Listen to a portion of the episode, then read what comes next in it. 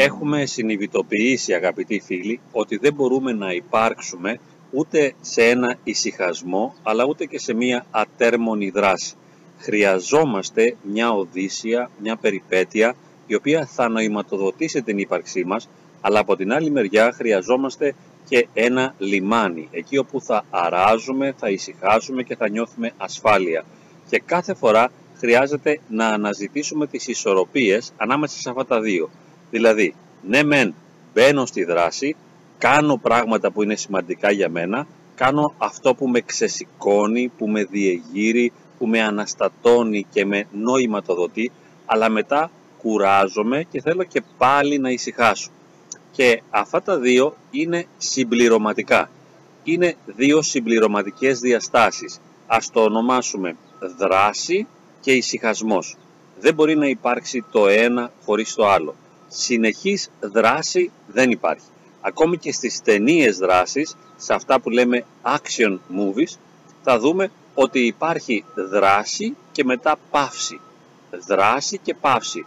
Δεν είναι ας πούμε μια περιπέτεια καράτε συνέχεια ξύλο, δεν παίζουν συνέχεια ξύλο, πρέπει να υπάρχει και ένα νόημα και να υπάρχει και μια παύση ειρήνης.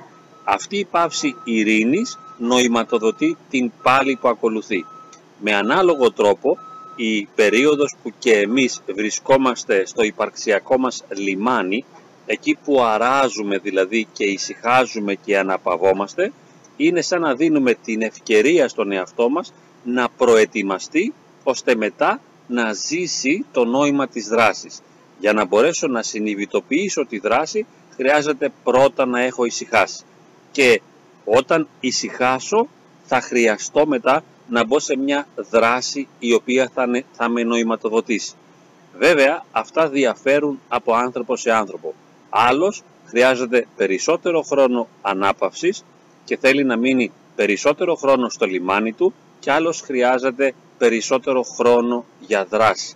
Του αρέσει η Οδύσσια, του αρέσει η περιπέτεια και μακάρι όταν δύο άνθρωποι σχετίζονται, ιδιαίτερα σε μια συντροφική σχέση γάμου, να αλληλοσυμπληρώνονται και σε αυτά τα επίπεδα. Δηλαδή να μπορεί ο ένας να καταλαβαίνει τη διαφορετικότητα του άλλου, να μπορεί να σέβεται τον άλλον ότι είναι διαφορετικός από αυτόν και χρειάζεται περισσότερη δράση, χρειάζεται πράγματα τα οποία θα τον κινητοποιούν, θα τον ξυπνούν και θα τον νοηματοδοτούν, αλλά και ότι ο άλλος ίσως χρειάζεται περισσότερο χρόνο για να νιώθει ανάπαυση και ασφάλεια.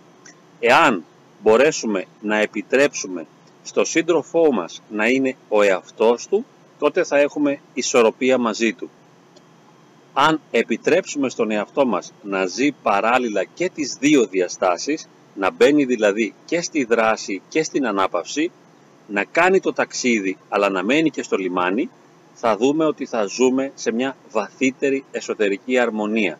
Κατανοούμε τον εαυτό μας, κατανοούμε τις ανάγκες του και συνειδητοποιούμε ότι θέλουμε και τα δύο. Θέλουμε και την ησυχία και την ανησυχία. Θέλουμε και αυτό που θα μας ξυπνήσει και θα μας βγάλει από τον ύπνο και θα μας καταστήσει εκτός ύπνου, έξυπνους, αλλά θέλουμε και αυτό που θα μας κοιμήσει, που θα μας ησυχάσει, που θα μας ηρεμήσει και θα, θα μας αναπαύσει. Αγκαλιάζουμε λοιπόν όλες τις διαστάσεις της ύπαρξής μας, όλες μας τις ανάγκες και συμφιλιώνουμε τις δυνατότητές μας. Αναζητούμε εσωτερική αρμονία και μπορούμε να την πετύχουμε. Υποστηρίζουμε τον εαυτό μας και βοηθούμε τον εαυτό μας μέσα σε ασφαλή πλαίσια και να ταξιδεύει αλλά με έναν τρόπο που δεν βάζει σε ρίσκο την ανάπτυξη των δυνατοτήτων μας του επιτρέπουμε και να χαλαρώνει και να ησυχάζει και να μένει στο λιμάνι μας. Συμφιλιωνόμαστε βαθιά και ολοκληρωτικά με τον εαυτό μας και του επιτρέπουμε σε κάθε φάση και σε κάθε στιγμή να είναι αυτό που θέλει και μπορεί να είναι.